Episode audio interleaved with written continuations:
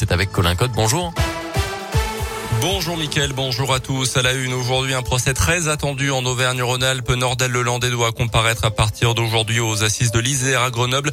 Il sera jugé pendant 3 semaines pour l'enlèvement et le meurtre de la petite Maëlys Desarrojo en août 2017 à Pont-de-Beauvoisin en Isère, mais aussi pour des agressions sexuelles commises sur 2 de ses cousines âgées de 4 et 6 ans. L'accusé devra également répondre des faits d'enregistrement et de détention d'images pédopornographiques retrouvées dans son téléphone portable. Il risque la peine maximale, la réclusion criminelle à perpétuité. Dans l'actu, dans l'Ain, un habitant de Montrevel en Bresse retrouvé mort chez lui vendredi soir. Selon Le Progrès, c'est un couple qui rentrait de soirée qui aurait aperçu la victime inanimée dans sa cuisine. Les lumières d'appartement étaient allumées nuit et jour depuis le début de la semaine.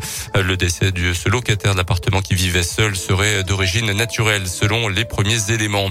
Où fait-il bon vivre dans la région? Hier, le JDD a publié son classement annuel sur 500 villes. Bourg-en-Bresse est 162e, Annecy 2e et Lyon 62e. Le classement a été établi à partir de 187 critères sur 9 catégories.